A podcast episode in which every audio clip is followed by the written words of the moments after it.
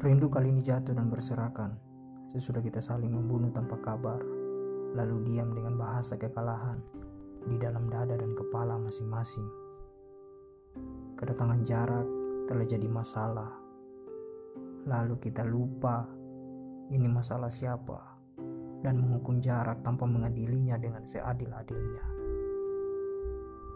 Tanyakan pada saksi bisu di rumah yang pernah dihuni oleh perasaan-perasaan nyaman yang selalu duduk manis di teras kesepian. Apa masalahnya?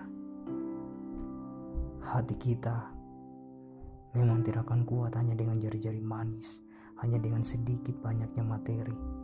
Oleh ambisi, cita-cita dan hasrat yang membabi buta. Itu semua memang tidaklah cukup tanpa kepastian memantaskan diri.